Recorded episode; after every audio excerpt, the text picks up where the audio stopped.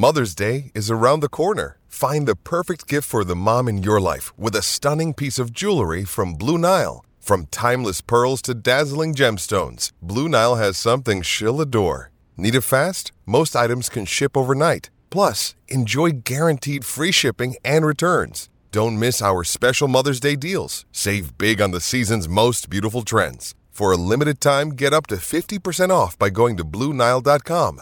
That's Bluenile.com.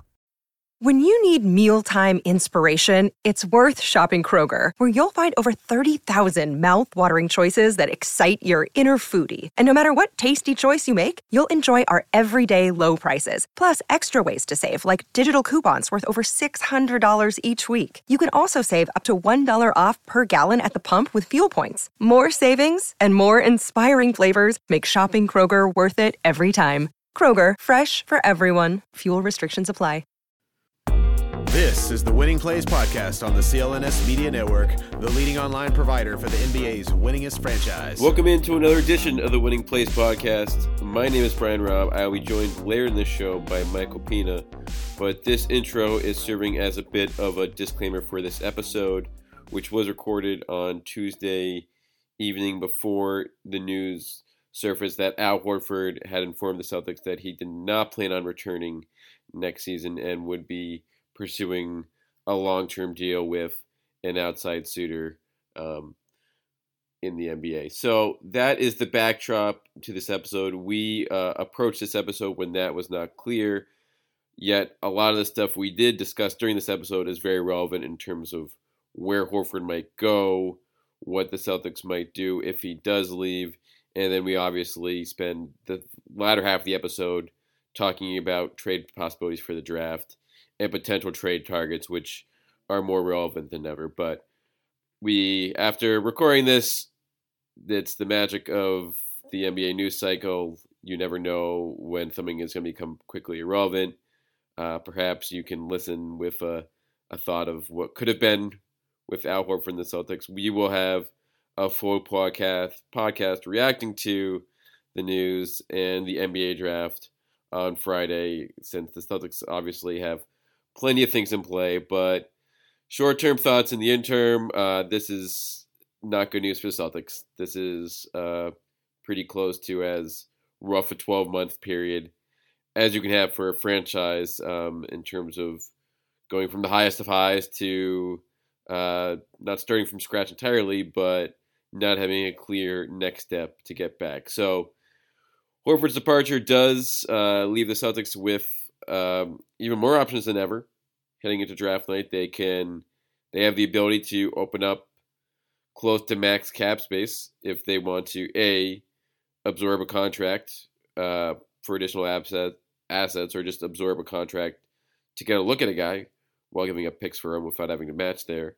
They also could head into free agency um, again with up to $28 million in cap room and could try to target some younger uh, emerging talent on the market. And we will have plenty of time to talk about those potential targets in the next couple of weeks as well. But that is the backdrop for this episode. Um, we hope you do enjoy it anyway. Um, and we will be back again with you next later this week, I should say, with more fallout with the the full squad. But without further ado, here is uh, Mike and myself as of roughly 6 p.m.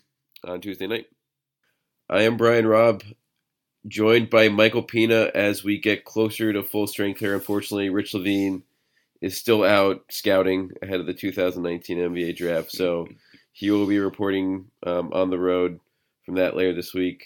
Um, but in the meantime, uh, we are recording this on a late Tuesday, and it's been a very busy week for the Celtics already, capped off by today's news that Al Horford has opted out of his $30 million player option, um, which we will be getting into at the start of this episode, and we will also be getting into rumors that the Celtics are exploring moving up to number four, as well as potential possibilities for them um, in the 14 to 22 range if they end up keeping some of those picks. So before we get into that, please uh, subscribe to the Winning Plays podcast. Uh, you can give us a five star rating or review on iTunes as well.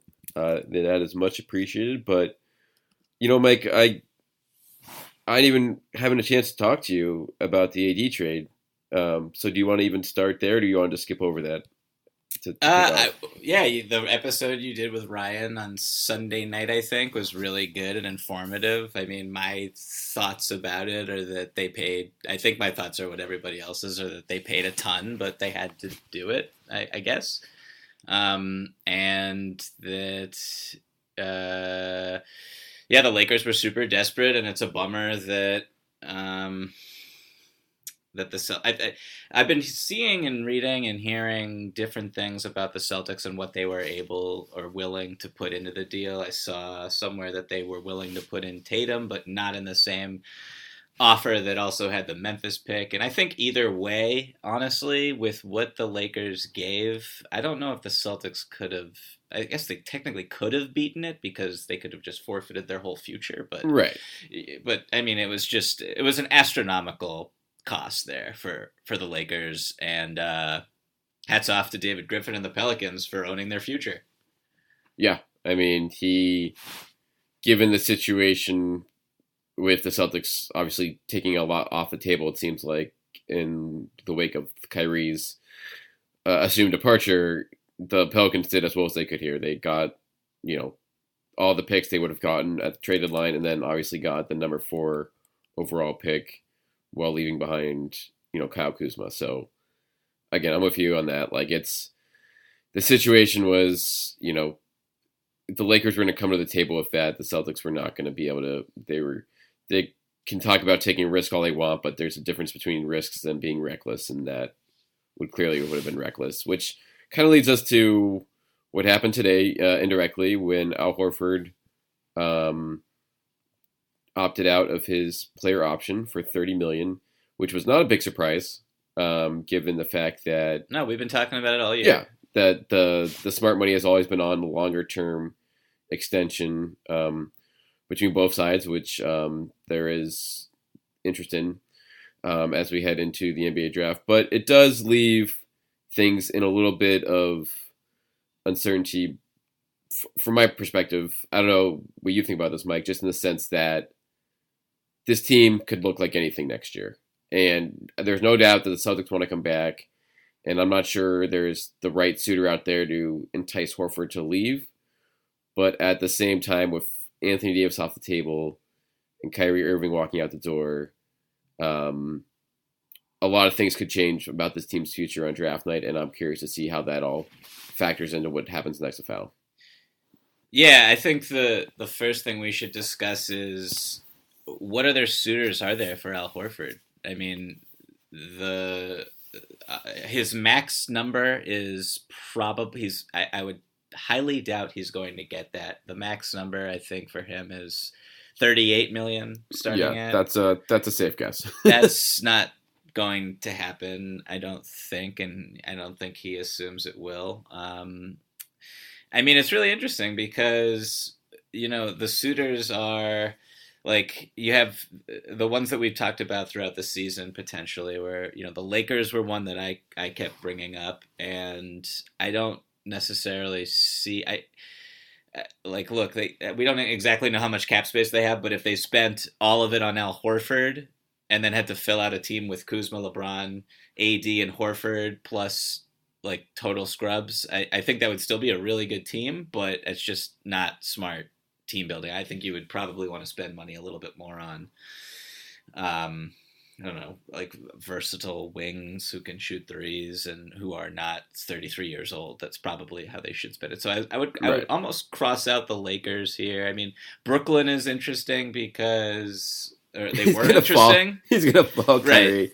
That's yeah, not happening. They, I, I exactly. don't think that's. But the Clippers, though, Mike. The Clippers. That's the one. It, that's that's like Kawhi signs there and they can pretty easily open up a second spot by moving Gallo um, for Al. Whether the Clippers would want to do that, or could they obviously may have their sets sight you know sight set on someone a little younger to to pair up with Kawhi, maybe do a little bit better than Al.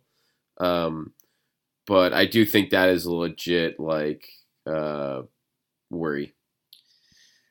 The I mean, it's really interesting because so much has changed over the past four days where you know the landscape of the league is completely leveled. So if Horford thinks that the Clippers can win it all, if Kawhi goes there, which if he goes there too, I, I don't see why they couldn't win it all. Like there's there's going to be so many contenders next season, and uh, you know I don't know how they would build out around them, but I think they have some really interesting pieces there with you know Harrell and they would probably lose Pat Beverley, but they'd still have you know Shai Gilgeous and Lou Williams, and I mean, I mean that would be a really interesting team. Shamet, Shamet, of course, yep. Uh, so that would be a really interesting team. Um, I mean, are there any other like realistic suitors besides the Clippers here? I mean, I'm looking, you know, at who is going to, who's projected to have money this summer, and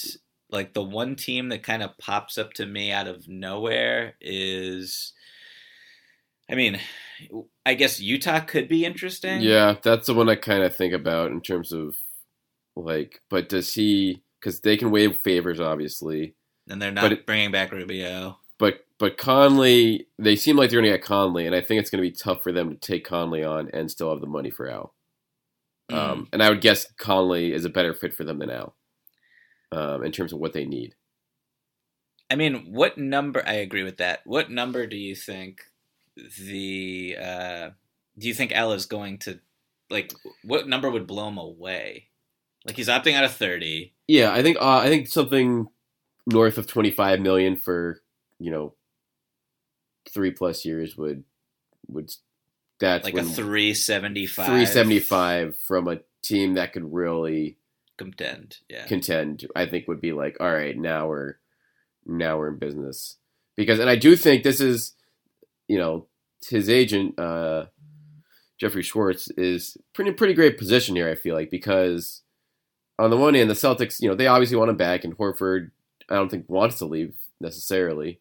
But given the fact that a lot of these guys on the open market, top flight guys, could stay put, you know, if Kawhi stays, if Durant and Clay stay, if Jimmy and Tobias both stay put, then you're going to have a ton of teams with a lot of money to spend and not a lot of good names left to spend it on and that's when things like can get really exactly like the Knicks. Like the Knicks, I could see the Knicks freaking. They could be like, all right, we might have to here next summer. Maybe we'll offer Al like one in like thirty five or something like that, just to like so we have you know a placeholder for him. I, that doesn't make a ton of sense unless they do it with someone else or if Durant's going there anyway.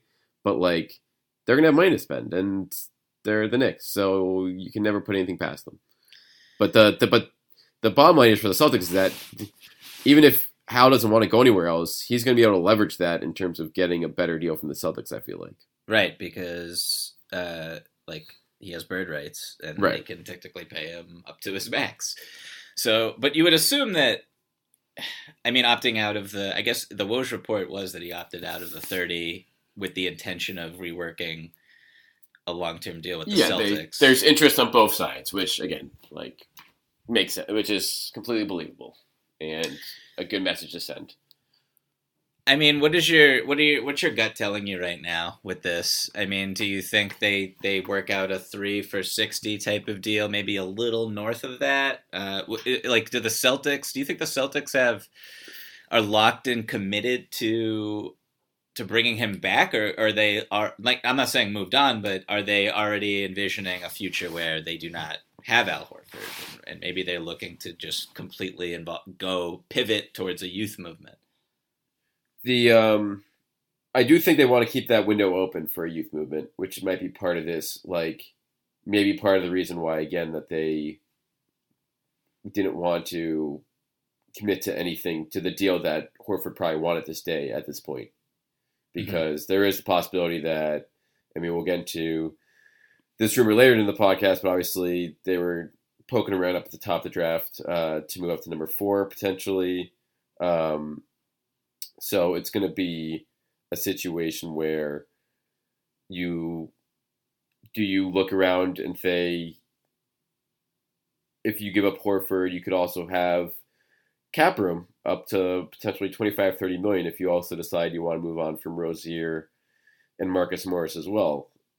And do you want to go down that road and sign a player or two that are on the same timeline as Jaylen and Tatum? Like, I don't think that makes a lot of sense, but maybe that's an option they want to explore just to have based on what they can do on draft night. So my guess is they would lean heavily towards keeping him, but they were like both sides were wanted to keep their options open here um, as the next couple weeks progress. Yeah, um, I don't see the cap space thing happening. To, to I don't either. I mean, that there's there's no one who makes sense no. to go after anyway. And like, I I also don't think the timing is right for them to take a, a big step back. Like crazier things have happened. If Kawhi Leonard goes west, I don't know. I mean, I'm not saying that the Celtics are going to be a juggernaut. I'm saying that it would not be the craziest outcome in the world if Gordon Hayward looked like an all star, Jayson Tatum made a leap, Jaylen Brown improved, uh, Horford was able to kind of stiff arm father time, and they made it to the conference finals. Like that's not a totally insane thing to to consider. Am I am I off my rocker here? No, not at all. I don't think. Yeah.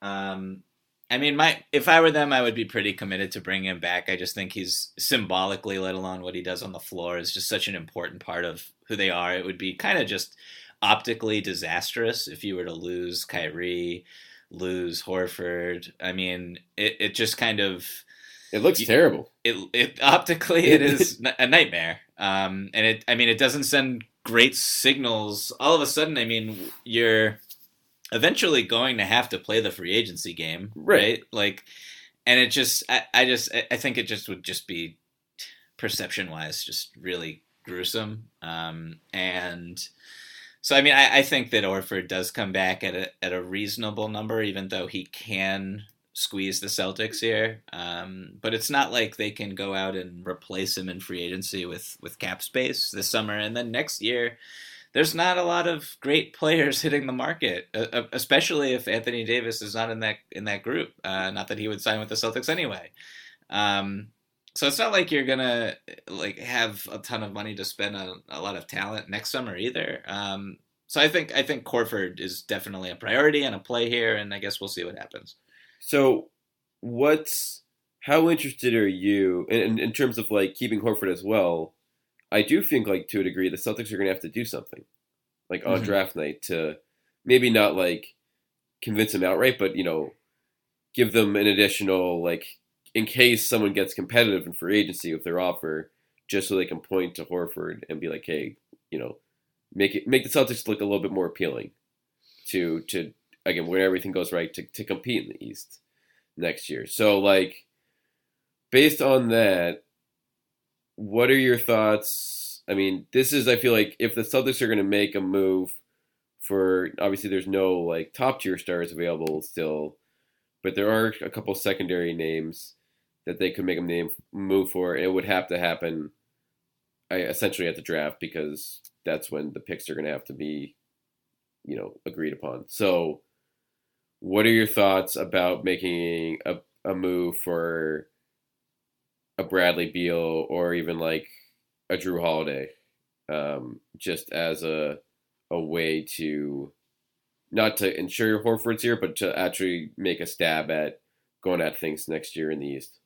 So, I mean, I like Brad Beal a lot. I don't think that that is a realistic. I I think the asking price there is probably going to be astronomical. Um, I mean, what, they don't have a GM, obviously. So they don't have a GM, even though a problem. They maybe Masai is the shadow GM today. Who I I, I don't know, but um, I think Brad Beal is. I don't. He's definitely not off the table or shouldn't be for Washington. Uh, although Lord knows they're low key, just a not very um, well run organization. Maybe that's not even low key. Uh, so that kind of strikes me as not happening. And then it seems to me that the Pelicans publicly have really backed keeping Jrue Holiday throughout this entire process. I believe them because based on the haul that they just got, you had you have Holiday, you have whatever maybe they can get for the fourth pick if they don't want to just use it. And then you have Zion. I mean, that team could make the playoffs next year. It wouldn't be absolutely insane. Um, so no, not at all. So there's no incentive for him to get dealt. No, I have Which- two names though. Okay. My first name is Josh Richardson. And I think that the price there, like, haven't, this is kind of off the top of my head. I'm not sure exactly what the price would be there or if there would be a situation where the Heat would then, you know, try to latch on one of their other terrible contracts uh, onto you. Um, maybe someone like Ryan Anderson or something. But then it just gets into a situation where I mean the Celtics. That's kind of the, the difficulty with them doing trades in the first place is they don't have the salary. Um, but Josh Richardson uh, is making ten this year or next year, um, eleven the year after that, and then he has a player option that he'll almost definitely opt out of the following season. I mean, he's he's a really good player. He's a little bit injury prone. He kind of just fits where the league is. He was the kind. He was like the the prime blue chip asset that nearly went to the Minnesota Timberwolves for Jimmy Butler. Right. What are what are your thoughts about about him? Yeah, I mean, I like him a lot. The again, the the salary makes it easy for, to deal for him and Mhm. keep your other pieces. So I guess what you'd have to hope for in that situation is that you deal him for like salary filler and a bunch of picks that the Heat need to get off their other contracts.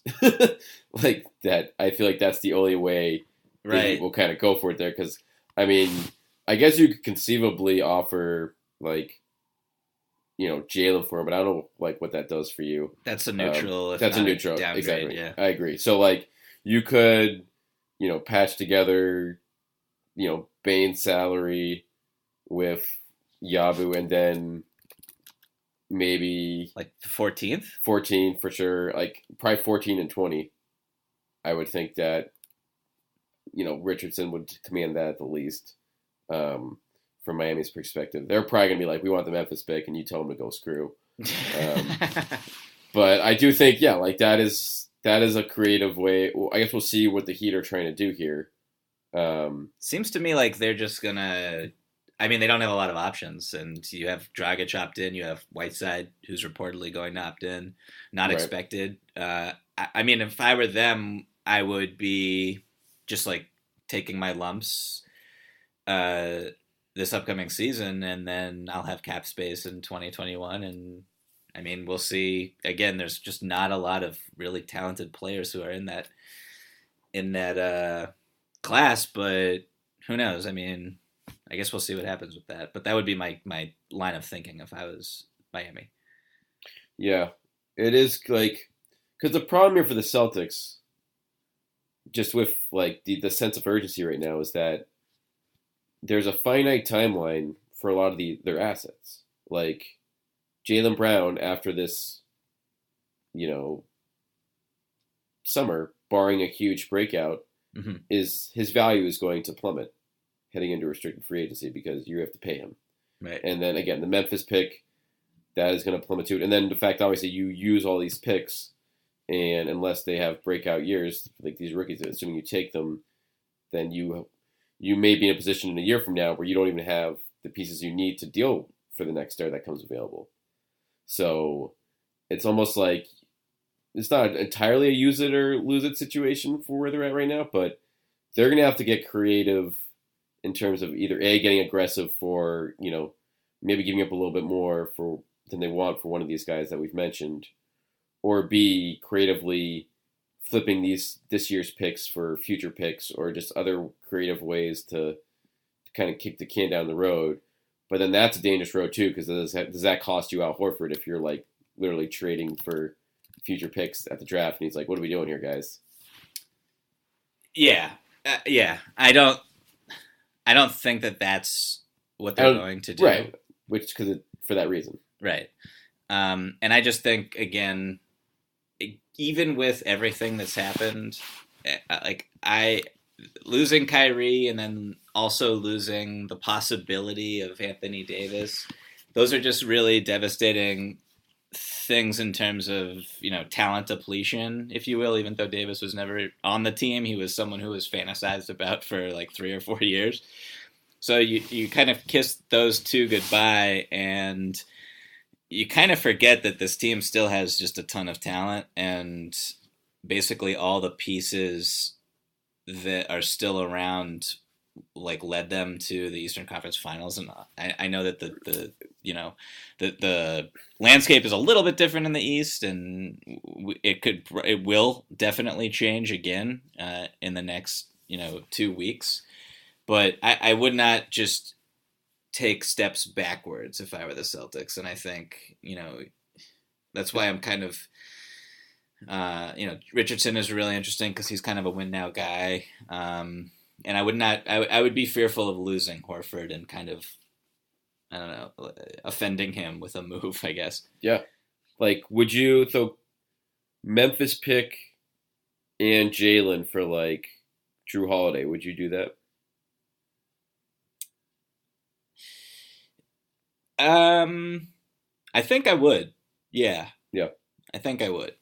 I think Jrue Holiday still has, like, I think he's all star caliber and imagining him next to Marcus Smart is just that's the best back defensive backcourt easily in the NBA. Right. And you kind of in a lot of ways like I don't know, like Jrue Holiday seems very no nonsense and it would just be like kind of the antithesis of Kyrie right. and that whole experience and uh, he's, under he's under contract. Right. Yeah, you got you got that control that you crave. Um, I have one more player that I'm just going to throw out there to you. And this guy makes a little bit more, and I think kind of cobbling together enough salary would be tricky again, in, in, unless they added in a third team. But Aaron Gordon. Yeah, I took a look at him the other day. Mm. It's an interesting, like where I I don't know to make heads or tails of him. Still, he's still 23. Like, so he's a baby. Right. Um, he's his contract is very fair, descending in terms of its value. Um, but he could be someone who's overpaid in a couple years, or he could be one of the best deals in the league. And the, the jury's out on that. I feel like just based on his offensive skill set and like where how I mean I think that's the biggest issue for him. His defense I think is pretty pretty strong for and his versatility is is great as is his athleticism, but like I don't know what he's worth. Like he, I assume you're gonna have to give up. I mean, to make a deal like that, you're probably gonna have to go up Jaylen and the Memphis pick. You think both? I get. I mean, I guess it depends on how high they are on him. Like I would hesitate to do that because I'm not sure he's a difference maker for you. But maybe I don't know. Maybe Jaylen and a couple of your picks this year could do it. Yeah, I don't know. He's he's. I, I, go back and forth on him too, as I'm sure every other person who watches the NBA does. I mean, he has moments that are really special. I think he brings it on defense consistently, but there's just I don't know. I feel like uh, a couple years back when Frank Vogel was the coach, he made a public statement kind of comparing Aaron Gordon to Paul George, and I don't think that Aaron Gordon ever forgot about that. And to his detriment, has basically tried to play like Paul George when he should be playing like Shawn Marion. Um, right. So, but then again, like also to, to to be fair to Aaron Gordon, like he's never had, like he I think he's had a different coach and a different offensive system in every one of his seasons as an NBA player. So, right. you know, he'll finally have he finally has some stability here with Steve Clifford. I mean, they made the playoffs this year, and he looked pretty good, I think, uh, throughout the season. So, also spacing might help him a little bit. Spacing, point guard play, like a facilitate. I think Marcus Smart's a pretty good facilitator. Gordon Hayward's a really good facilitator. Like he's never had that type of talent around him. So I think you would be seeing a different version of Aaron Gordon if he were in a Celtics uniform. But making the money work on a trade there is pretty tricky. Yeah, you can. The good news now for the Celtics is that you have Baynes opted in, mm-hmm. so that's like five million to play with. And then if you do Jaylen, then that's like eleven, and then if you, you know, do the trade after the draft, but you draft for the Magic, then you can use those salaries to for the the matching. So you wouldn't have to give up. You can make it work. Gordon's much easier to make work than like Holiday or someone like that who's making about like ten million dollars more. Yeah, and would pretty much kind of gut your secondary pieces of your roster. Um, right. But it is that is definitely. I would not be shocked at all to see that name service. We haven't, you know, we've. I don't think we've heard anything on the Magic front in terms of what they're doing, but they have a very, very intriguing offseason as well, based on the fact they they obviously got to the playoffs, but Terrence Ross and Vucevic are free agents there, so um, how much they are want to commit to a core that really isn't going to go anywhere. Yeah, um, Mo Bamba had a really bad rookie. oh yeah, too. So. No question about that. So I like that though. Those are two two fascinating names that I'm sure like 50 other names the Celtics have made calls on in the mm-hmm. last week. um, the Celtics have also made calls about the number four overall pick in this year's draft, according to uh, Draft Express. Um, well, ESPN now. Or ESPN now, excuse me. Yes. Um, and they are apparently have company with the the Bulls, the Hawks, and the Wolves uh, with interest in uh, Vanderbilt point guard Darius Garland. We hear these rumors every year, Mike. I feel like a couple days before the draft about teams inquiring about a high draft pick. Um, this again feels like it would be a pretty big step towards the youth movement. Although you could just offer up the Memphis pick and want to cash in now. Um, what are your thoughts on that kind of maneuver? What are your thoughts on Garland as a potential point guard of the future? I think it's pretty interesting and exciting. I mean, we were texting earlier about what a move like a move t- up to the fourth pick would mean to Al Horford, going back to that. And like for me, I kind of think that he would be invigorated by it, uh, depending on what exactly you gave up. But I mean, eh, some really smart people, Mike Schmitz from ESPN, has compared a lot of Darius Garland's game to Damian Lillard, and that's obviously really exciting. I mean, a, a guy who can operate in the pick and roll, obviously, and run an offense and has leadership qualities, but more importantly, can bomb it away from 35 feet off the bounce. Like that is that's the kind of what everyone is still looking for in in uh, a primary ball handler right now in the NBA, along the lines of you know Steph and Trae Young and those kind of guys, and Dame, obviously. So having a point guard like that, I mean, one of the more frustrating things about Kyrie was that he wouldn't take those shots, even though he has the talent to do it.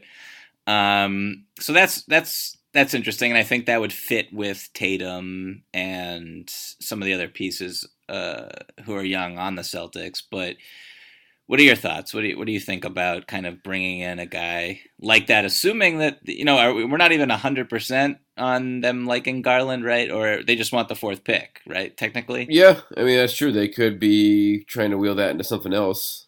Um, but it would make. I mean, you do look at the draft, and like there are some in the top ten, some elite, you know, point guards, and Garland is obviously atop that list behind Morant, and so if you don't like your, you know, if, if guys like Holiday or and um, you know Gordon and like more younger veterans are dead ends, and you don't want to just let an asset potentially de- decline in value like the Memphis pick could, right? Then this is a good. I wouldn't mind catching it at all if you think Garland is that guy, because you might as well. Again, you you could you, you could use help in any form this year, and a great point guard that can come in right away and play like that's someone that obviously this team could use right away, and that means it's not Terry Rozier at point guard, so that's like probably good for your just, worst nightmare. Basically, no, I mean, you can do you can do better. Um, I think that maybe uh, one other angle we should talk about is if the Celtics were to get the fourth pick, that they would then flip it for that. Like then we're kind of going back into the conversation about Bradley Beal, who has been tied to the Pelicans as they shop the fourth pick. So Right. uh, that's kind of where it would get a little interesting. Where I think if you, I don't, I mean, again, like because of the money that Brad Beal makes, I, I just don't know. Like, help me out here. Like, what? Like, I don't, I don't really see it salary wise unless. So if you want to keep smart, which I assume the Celtics would in this situation, um, how you would have to do it essentially is pretty much gut the bottom half of your roster with like, you know, Time Lord and Yabu and Shemi, all all things that they'd be happy to do for Bradley Beal. Um, include Baynes, include Jaylen, and then you would use the salary of the draft pick, you know, sign him and then trade him 30 days later, like the the Kevin Love, you know, Wiggins deal. Um, so that that could work. Like the it would. But then, how do you get the fourth pick? Because J- Jaylen would be in that deal, I would assume, right? to get the fourth pick. Yeah, from New Orleans. I mean, I wouldn't do Jaylen and the Memphis pick for the fourth pick. I think that's Okay, so you're saying just salary for Brad Beal, salary, the fourth pick, the Memphis pick, and maybe another draft exactly asset. like you can offer the Wizards. Okay, do you want Jaylen or do you want the fourth pick? Um, like what's your what's your preference there? And then if you can get Jaylen to get the fourth pick, and then that's that's the road you take essentially. Um, so yeah, I mean, I I think that's and then you I would think you obviously have to throw in maybe a, a future pick or two, um, of your own to uh or one from this current draft uh, to actually get the Wizards to go on board with that. Yeah, it seems to me just my what my my gut is telling me is that they are content. They'll be aggressive as they typically are, the Celtics, but they're content with uh, like not using all their draft picks that they have and adding them to the team, but maybe being okay if they had to, if that makes any sense. I mean, they want to. I think they want to offer that stance, hmm but in reality, they can't. I think they're going to be very much trying not to do that. Right, for sure. Like they just, they've done that a lot. I mean, think about like three years ago when they had like the eight draft picks and they took six of them.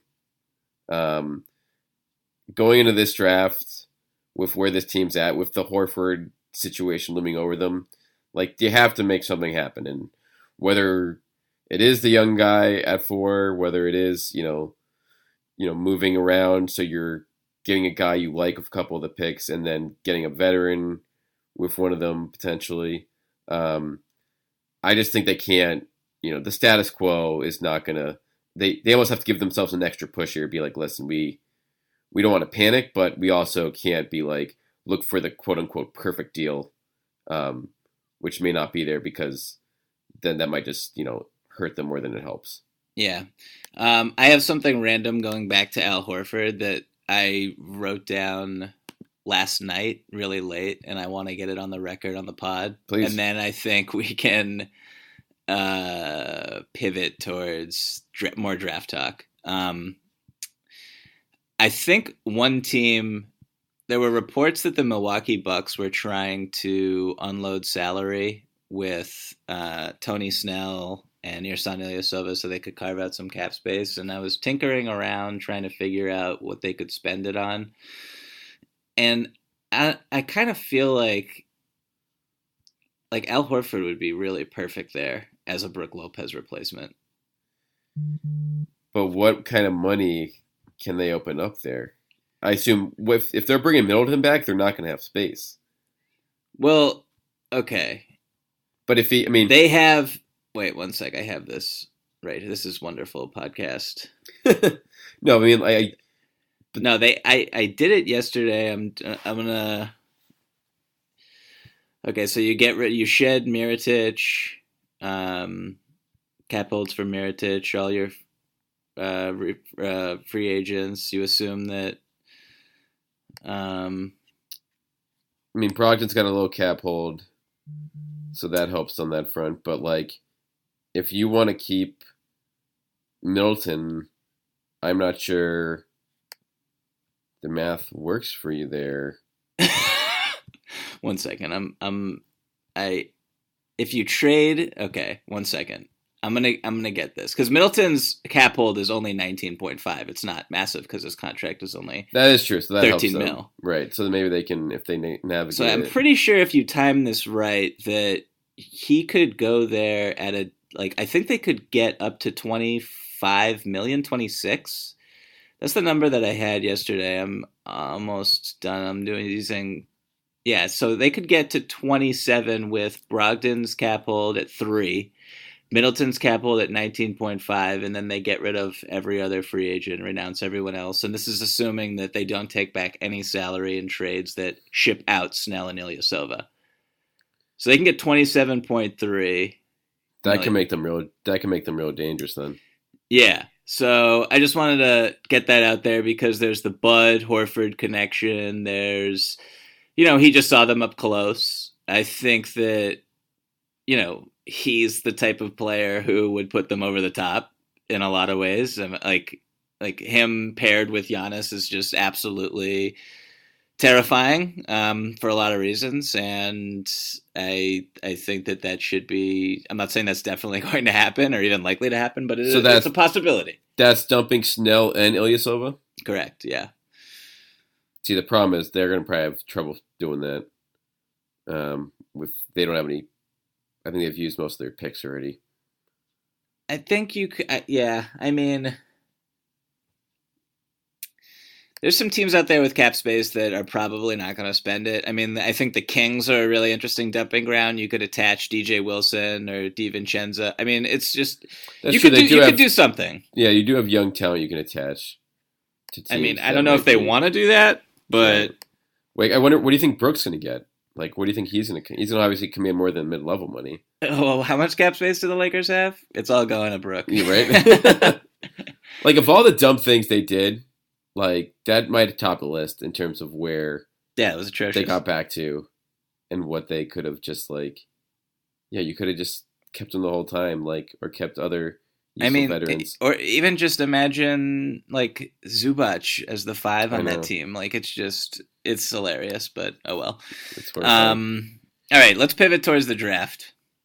do we have to? No. Okay. Let's go. I well, we do because I crammed um, as much as possible over the past forty eight hours, uh, trying to figure out which players are interesting and who would. Ma- I mean, the more research that I did, to be honest, um, there's just like a, in a typical year, I'm I'm more of a you know uh, uh, I'd rather risk it on someone who has high upside. That's typically my stance, and like with this Celtics team, there's so many talented players in this draft in this field who are two, three, four year college players, um, and you know watching the NBA finals and just the playoffs as a whole, like one of the big takeaways for me was just how important intelligence is and how Mhm. much we overlook it. And I think if you can bring in smart players in the draft who have shown that they know how to win, who've shown who've had a lot of success accepting roles, which was a huge thing last year. Like I think that you can I, I think this could be a big draft for the Celtics. And I again I understand why they won't use all three picks, but like from where I'm sitting, if you did make the right choices, I feel like given the weird talent disparity between like five and twenty five, apparently, which all the all the really smart people are saying, like I feel like you could get some really important pieces right now. Yeah, I mean there there seem to be a lot of serviceable role guys in that range that either have good experience or just have played within that you know mindset with their college team. So it's again not not a great you know not a lot of difference and then you never know like you there's always I mean I guess if the field is so level from 5 to 25 then like yeah, it's not a great draft, but not the worst thing in the world to have three in those um, in that range, so you can kind of do what you want and get the guys you want in them if you're going to keep those picks.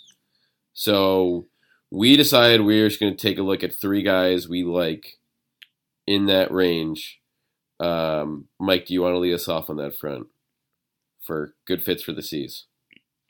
Yeah, sure. Um, I think the number one player we're just kind of doing this generally. We're not saying that the Celtics should take this guy at 14 and then the next pick is 20. We're just kind of saying who we really like in this this area, as B Rob just said. Um, I think my number one guy, honestly, is Ty Jerome.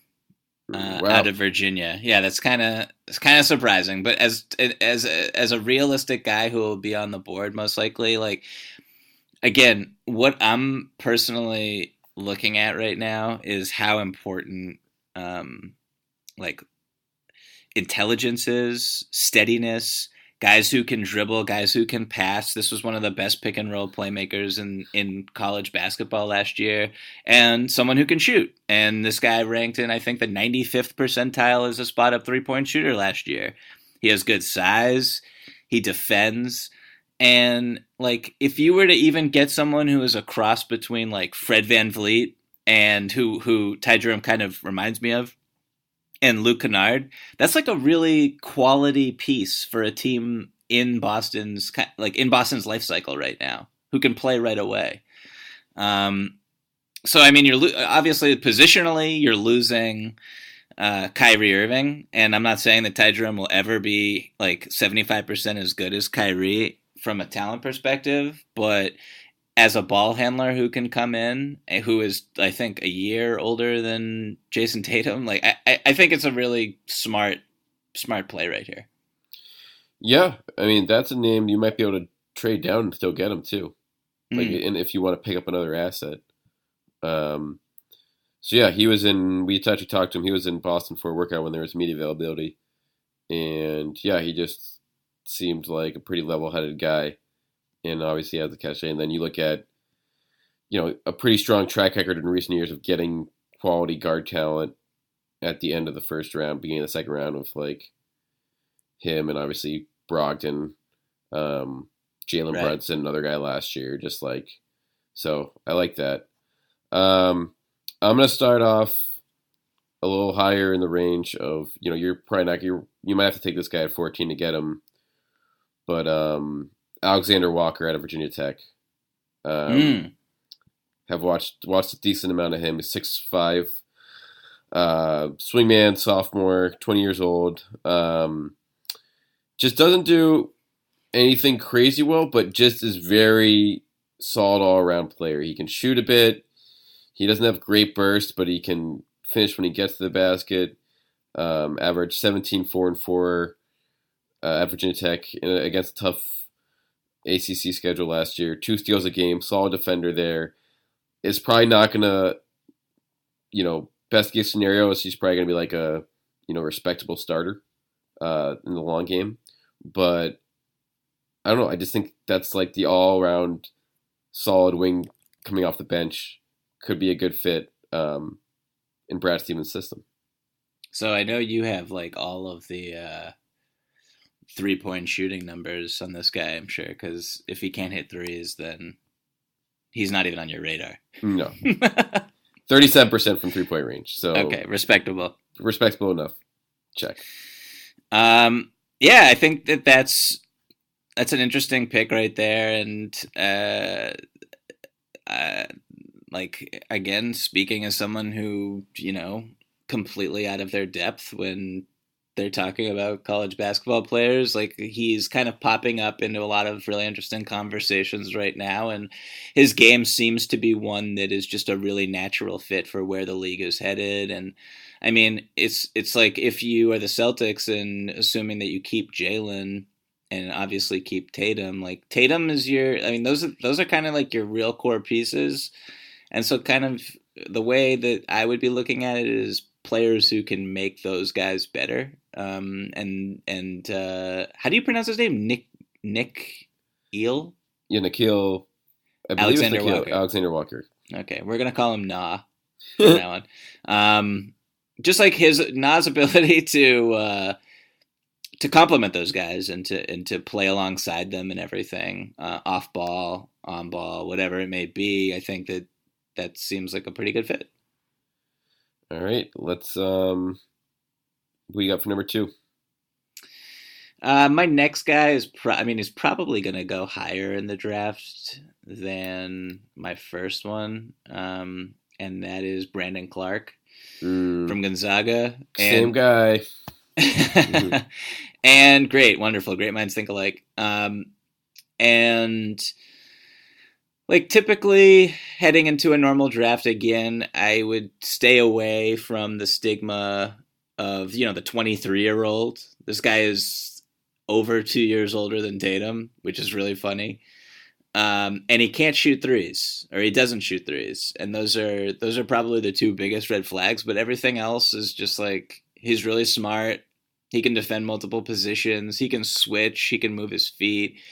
He had like one of the highest PERs in college basketball history last year. I think it was like thirty-seven point three Right. uh, and he can finish uh, around the basket, and he has some of the best athleticism in, in college basketball in the draft. So I, I I like him a lot. I think if he were to enter the league and be an impact player on the defensive end, that right away the Celtics would have one of the better defenses in the league next year. Um, as they, they probably project to have anyway. So, uh, yeah, I, I like him, and uh, I, I think if he's there at 14, I don't see why the Celtics wouldn't take him. Yeah, I feel like the Celtics could just use an energy guy like this in the front court, like just with the with the talent they have coming back. Mhm. Um, just a guy who's like everywhere. And again, the the shooting is what it is, but there are plenty of guys that can be bring a lot to the table without that, and there should be enough shooting still on this team where they can get away with having him on the floor um, with most units. So when you look at the rebounding, like like the the shot blocking, the athleticism, um, just a winning player, if you will. Um, this We is, like those here. we like those here exactly. That's that's podcast approved. Um, then yeah, I think if he if he slides the fourteen, that's a situation where um, he can bring to the table. Like it's nice to get a sure thing in a lot of those categories, even if.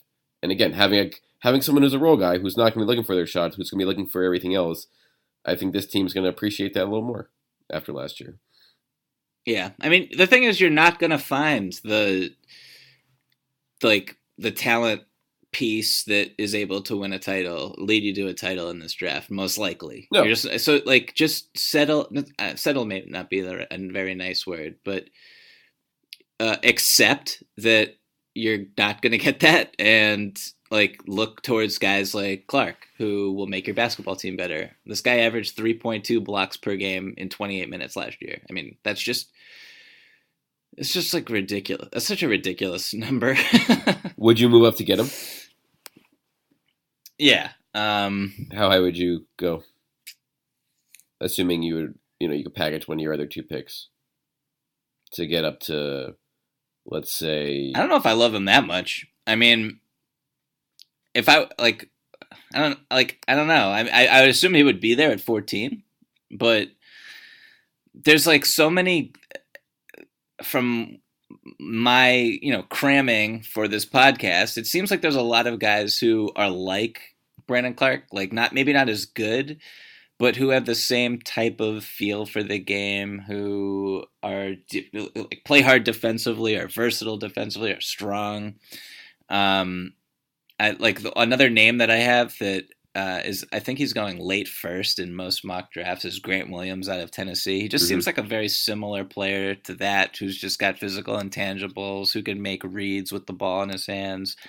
Um, again, doesn't really shoot threes, but knows how to finish. Uh, so that's kind of like so that's why I wouldn't necessarily trade up for Brandon Clarke because there's guys like Grant Williams out there that you can get it in the twenties probably, but but I like Brandon Clarke. He seems like he's he would be a really good fit. all right, and that brings us.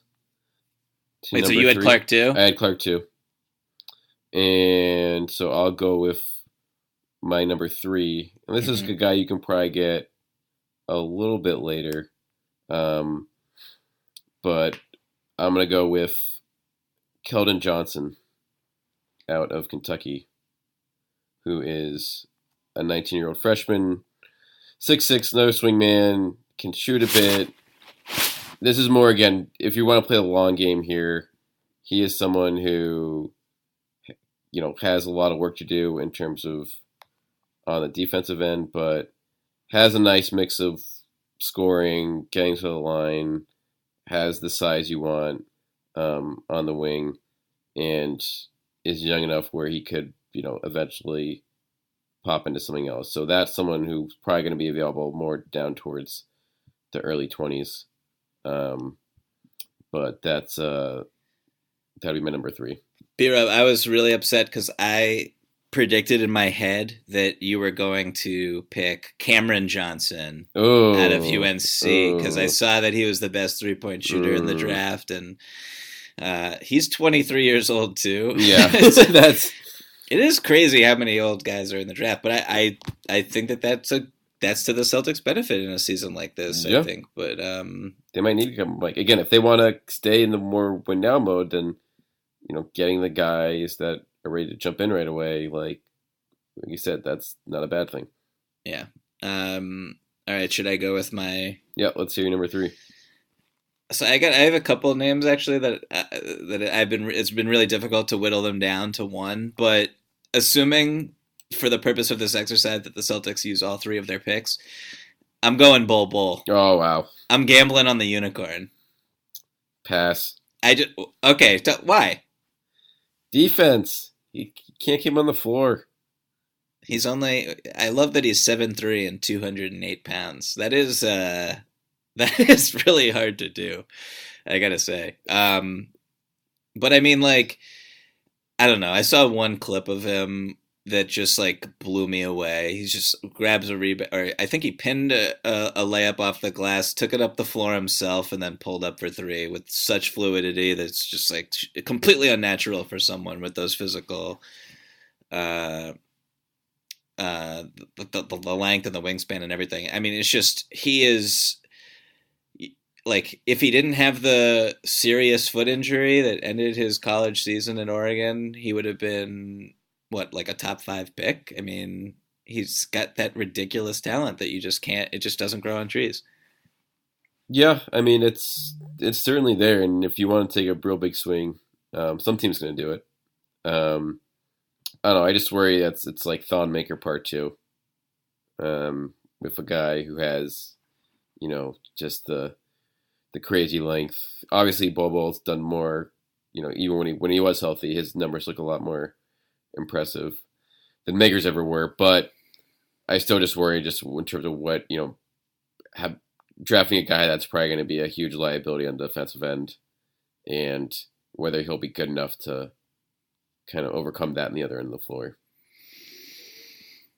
Yeah, that's fair. That's all fair.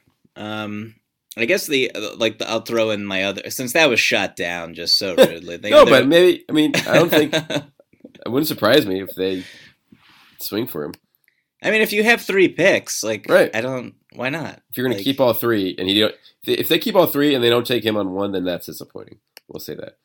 Yeah, I mean, it does. It it reminds me. It's like physically the opposite, but similar to when they had the twentieth and the twenty second, and they took Fab Melo and Jared Sullinger. Talking about Jared Sullinger and just you know he had the red, uh, the red flag medicals, and Right. Everything, and that's why he dropped, and they took him, and you know he was uh, you know a whatever productive player for his time in in Boston, I guess. Uh, ended terribly, but um, but yeah, so that that kind of it reminds me of that situation where you have a bunch of picks and you might as well just use them on on guys who are risky. So who's your other guy? Uh, Darius Bazley, the guy Mm. who uh, uh, did not play college basketball or any basketball this year. Um, was going to go straight to the G League and then opted instead to have an internship with New Balance, courtesy of Rich Paul at Klutch. Um, made a cool million dollars there. So uh, I you know I, I know very little about him. I watched his pro day uh, that was put on by Klutch in California, not live. I watched it on YouTube, and um, I don't know. He looked cool. I don't know what how much to take from things like that, but the fact that he, I'm I'm intrigued by the fact that that Klutch signed him. To be honest, that's like that's that's what's intriguing me the most here. To be like the and then also you know he lived right around the Celtics practice facility, and I wouldn't surprise me if they had interest there because they got to know him uh, a teensy weensy bit. Hmm. Yep, that's uh pretty close there to New Balance headquarters. pretty close. Yeah, so I mean, it's this is one of those where like size wise like physical dimensions. Um, it just this is the upside pick. I would say he's 19. Like I don't know. It w- again. This is kind of in the Bol Bol mentality, um, where if you have three picks and you're using them, might as well pick this dude who is going 29th in ESPN's mock draft to the San Antonio Spurs. So trade down for assets. Mm. Get the guy you want. So what what are the percentage odds the Celtics keep all three first round picks? Does this include if they use one of them or multiple of them on like stash people we've never heard of? Yes. I would say fifty-five percent. Wow. um, did I blow you away? You blew me away. What's your I number? thought I was. I'm going 25 percent.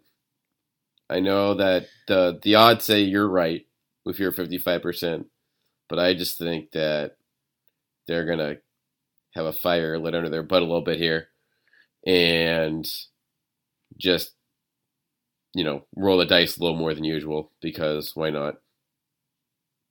You need, yeah, you need maybe, to change something. Maybe, but or maybe this is yeah you know, they step back here and we'll, I mean, we'll have plenty of time to, to dissect what has become the last, uh, 12 months here later this summer on the Winning Plays podcast. But, uh, they could use, they could just use something different. It hasn't been a good few weeks or a few. It's been rough months. for a lot it's of been, people. It's not, it's not, not great. Um, I guess the good news is they're not really taking it's funny they're taking much more heat nationally than locally because locally people are just excited Kyrie's leaving.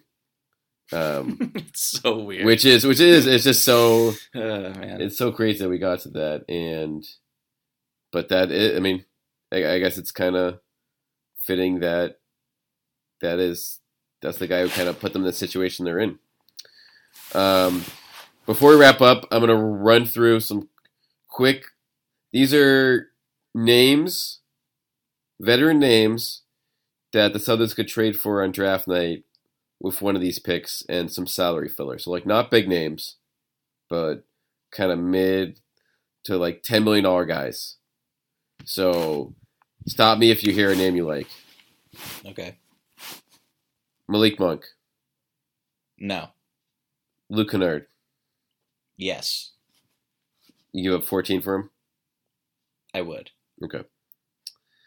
Uh, Avery Bradley. Avery Bradley, I, I, he should just go to the Lakers. I, I, I want the best for him, honestly. Um, I don't think his career is over, as it's it's it's like kind of seems on certain at certain points last season, but uh, not in a Celtics uniform. I don't. It, I think that ship has sailed. E'Twaun Moore. Who is that? E'Twaun. Coming home. Mm, no, I, I no disrespect to E'Twaun. I like a lot of his game, I think, but um, I don't know. He just doesn't really move the needle for me. Will Barton. Uh, absolutely not. I I really did not like Didn't have the best him in showing the in the playoffs. playoffs. No, It was it was really rough. I mean, makes the Terry shot Rose, his yeah, the shot selection was just. Put- if I was a Nuggets fan, I would be going absolutely ballistic watching that. put him and Terry together. And You'll have fun happens, covering it. right? Yeah. Um, Dario Saric. Oh, um, the thinking there is he's gonna. It's like Jaylen situation. He's gonna have to need a new contract next year, and Minnesota probably can't pay it with all the money they got tied up. So they sell. You know, they get get something cash in for something new. No, I, I I like Dario. That's interesting. It's really funny because I was actually going to bring up Covington. Um, yeah, sure. Who I think is in this price range, right? Yeah, I, I assume they want to keep him, but that's definitely worth bringing up because they're um, probably in the, you know, they might be in. I don't know what mode they're in out there. But yeah, get rid they're of really they're in a re- yeah they're in a really weird situation. I mean, if I were an NBA GM, I would be monitoring Karl-Anthony Towns like daily. Oh yeah, but they. I mean, he's not. I feel like he's not going anywhere for like he's under contract to 2024. The guy you just took the job, you're going to shop your franchise player.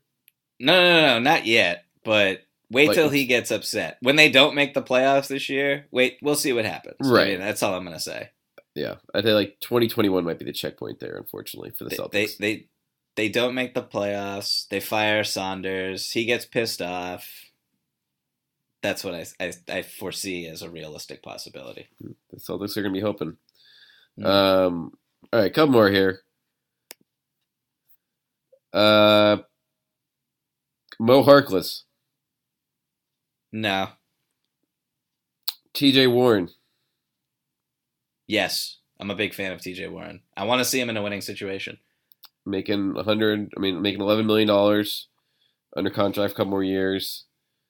Suns, I don't know if they would make sense for them to trade him for another mid first round pick, but um, they're apparently shopping him around, so maybe they just want him out of there. Hmm.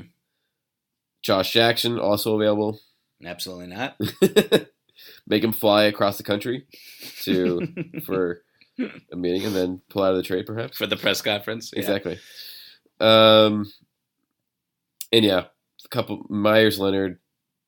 No, I'm, no. I think, hey, I think we're, we're, we're done. We're peaked. He and then you have like Western Conference Finals. You get a couple salary dumps, him like Exum guys that you could maybe pick up an asset for. Okay, but we're yeah. done. Unless you like. Kyle Korver. No, I think we're done. Okay.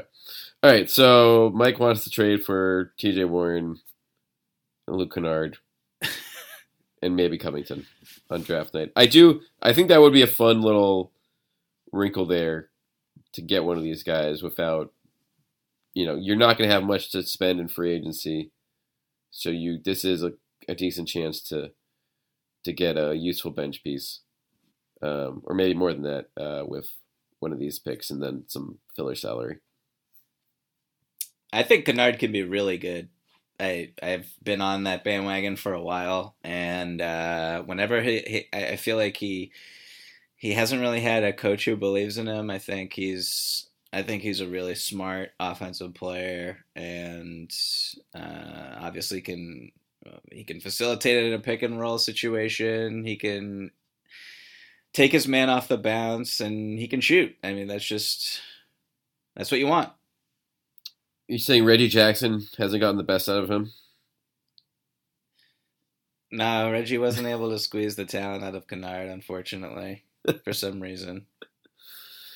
Well, it'll be interesting to see what a team like the Pistons are up to if they are, you know, even thinking about moving a young piece like that. But we are less than or just over 48 hours away from the NBA draft. We will be back with you guys on Friday to wrap up what should be a very eventful night for the Celtics, or not if Michael Pina's odds come true. We'll see.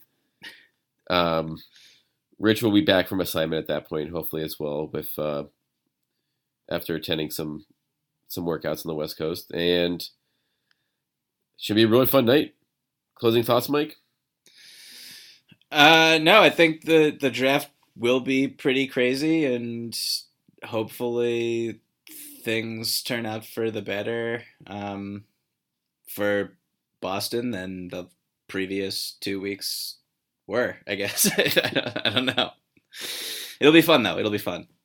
Could be a fork in the road for the next few years here. So We will find out on Thursday night. Thanks for listening, and we will get back to you guys on Friday.